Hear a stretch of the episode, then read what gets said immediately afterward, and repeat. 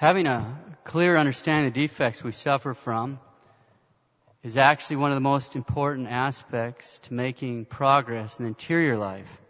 Several weeks ago, we gave out a worksheet to help people get some idea what their predominant temperament is. It's uh, the quiz is not necessarily that precise. It's it's not, uh, it can give us a general idea of our temperament, and of course, spiritual directors over the centuries have uh, seen that this knowledge has proven to be very useful.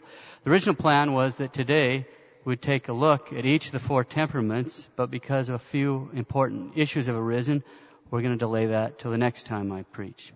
So we will get to that, but we, not yet.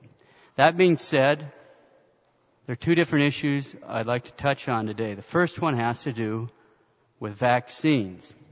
Now, we put some information in the bulletin, but a quick review for background for those of you who may not realize it.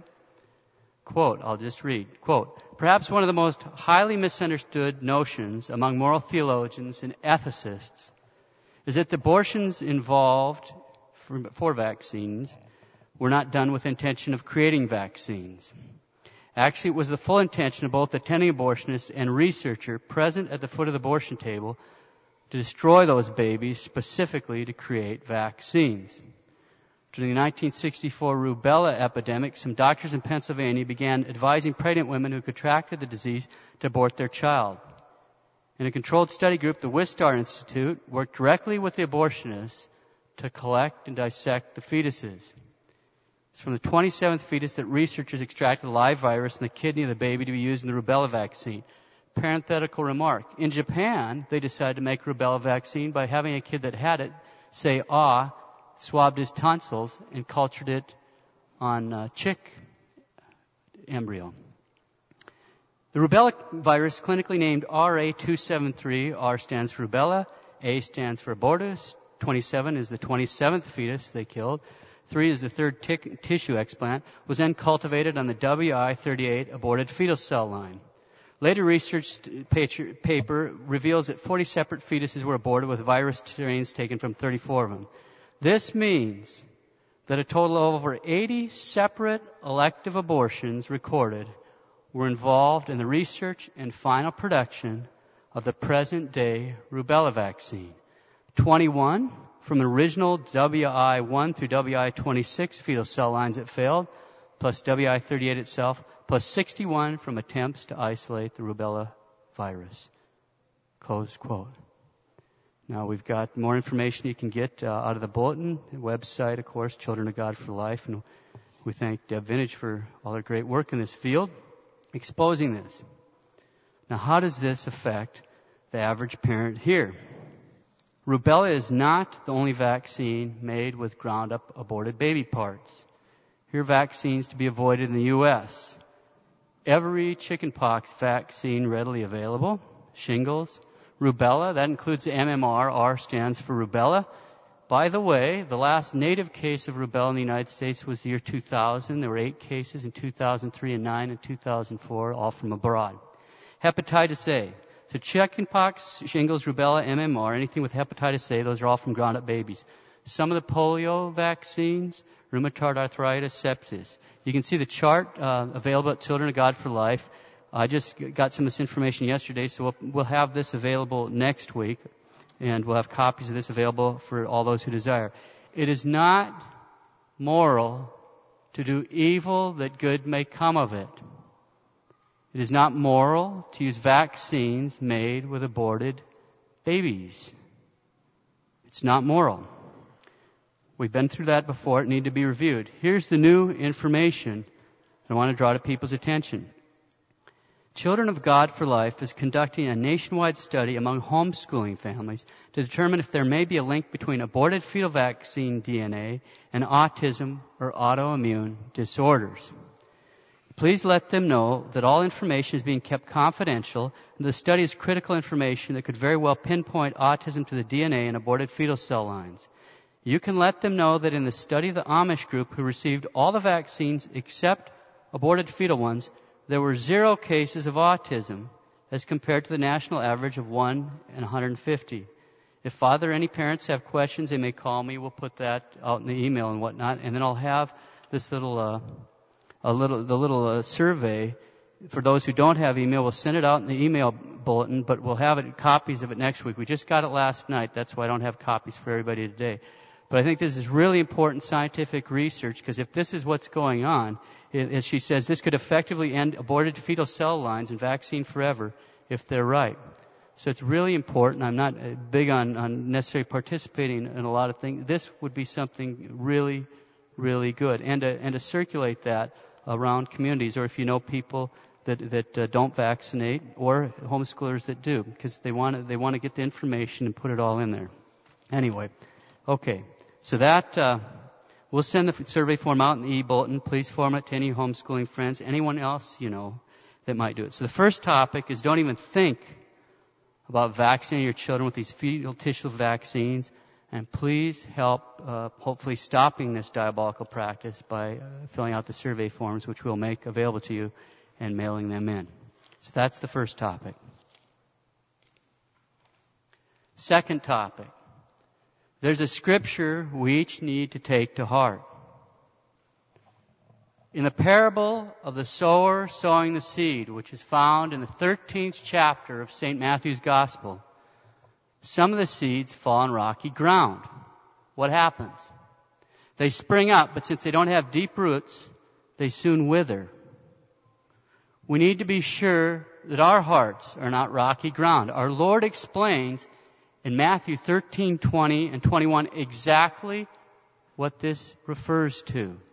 Here's our Lord explaining it. Quote, As for what was sown on rocky ground, this is he who hears the word and immediately receives it with joy, yet he has no root in himself, but endures for a while. And when tribulation or persecution arises on account of the word, immediately he falls away. Close quote, second person of the Blessed Trinity. He who hears the word immediately receives it with joy, yet has no root in himself, but endures for a while, and when tribulation or persecution arises on account of the word, he immediately falls away. The scripture is clear. If our faith, our hope, and our charity aren't deeply rooted in the very depths of our soul, if God's holy word is not deeply rooted in the very depths of our being, if we're not in love, and I mean in love, with the Word who became flesh, who's alive. He's alive and He's dwelling right there, right now. If we're not in love with Him, then when the tribulation or persecution breaks out, on account of the Word, we'll fall away. Okay, hold that thought. Currently, there's a collection of characters who call themselves the New Atheists. Their big names include Richard Dawkins, Christopher Hitchens, Daniel Dennett, Sam Harris, P.Z. Myers. The cultural role they're playing today is essentially the same that that of Voltaire, what Voltaire played in the decades leading up to the French Revolution, to establish an atmosphere of complete and utter contempt for religious believers. And they single out most particularly Catholics. In the spring of 2007, Philip Johnson, he's the founder of the Intelligent Design Movement, uh, academic lawyer, formerly at Berkeley, writing to these new atheists, noted, quote, they are entering the public arena with the gloves off, determined to complete the demolition of the God delusion by landing whatever blows, high or low, are needed for the purpose. Close quote. Which brings us to the point. In response to the reaction to the student in Florida who took a host from Mass, then held it hostage, P.Z. Myers, biology professor at the University of Minnesota, Morris, wrote on his blog, blog which incidentally in 2006 was ranked by the journal Nature. Nature and Science the two most highly respected, refereed scientific journals. His blog was rated by the journal Nature as the number one blog written by a scientist. I'll quote, but this is going to be extremely highly edited. Quote, can anyone out there score me some consecrated communion wafers? There's no way I can personally get them. Now that's a bald-faced lie. My local churches have stakes prepared for me, I'm sure. But if any of you would be willing to do what it takes to get me some, or even one, and mail it to me, I'll show you sacrilege, gladly and with much fanfare. I won't be tempted to hold it hostage, but will instead treat it with profound disrespect and heinous abuse, all photographed and presented here on the web. I shall do so joyfully and with laughter in my heart. Close quote. I note that on Thursday he says he's received the Eucharist from several people. Quote, so far the crackers I've received have been given to me in person or sent to my home address. Close quote. It's clearly satanic. That's not what I want to draw everybody's attention to at this point. The first thing I want to note today is not so much what Myers and the student Florida have done as what this means. I want to note what this means. What does it mean? Let's answer that by doing a thought experiment. Suppose some guy standing there with his sister, quietly mind his own business.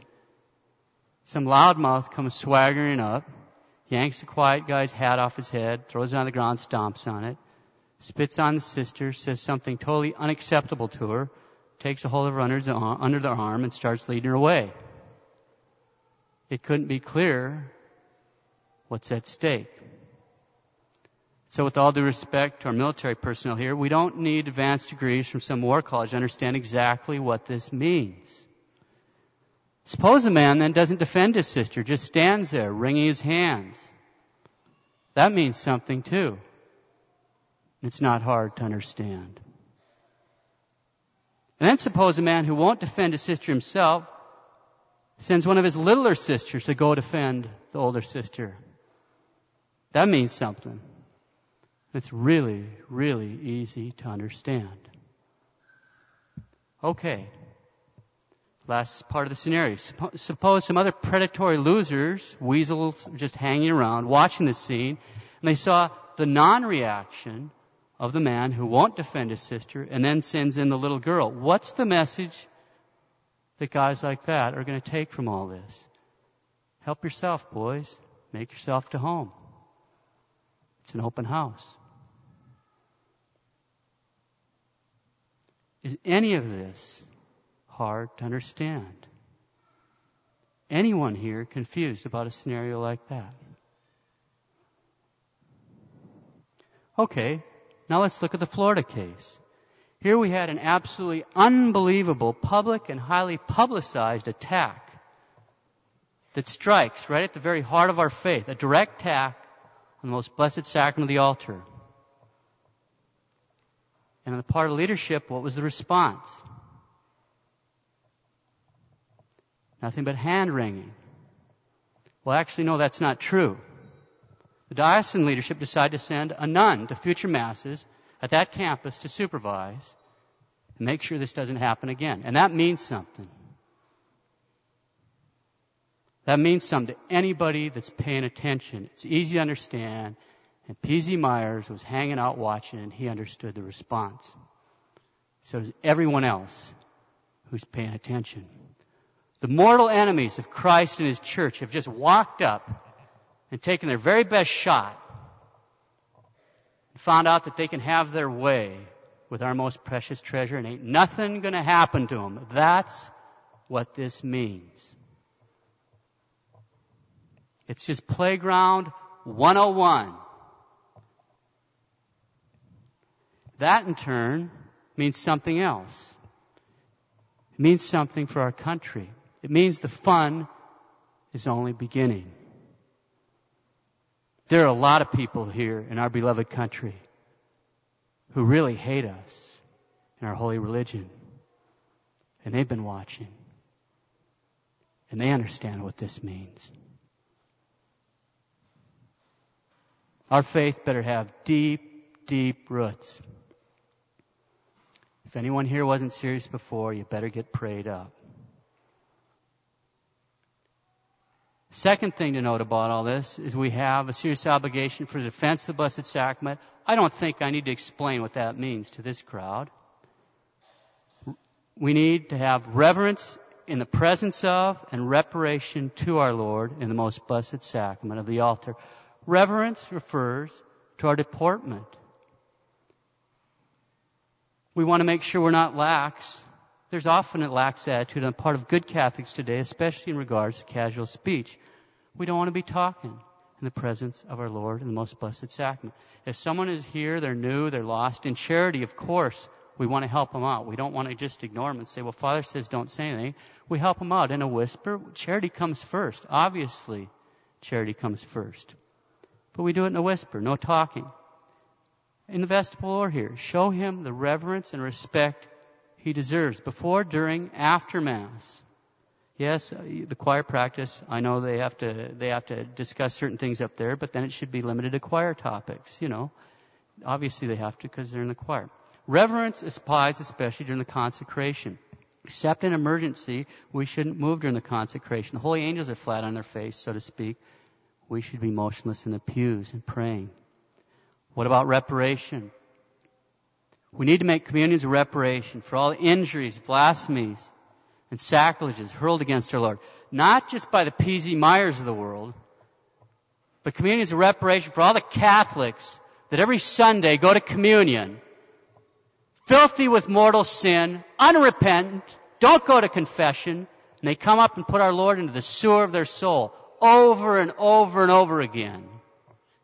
And we need to make reparation for that. And pray God that their priests wake up and warn them, that they wake up. We need to make communions of reparation. If we don't, who will? Let's close. Everything in our holy religion is a means to an end.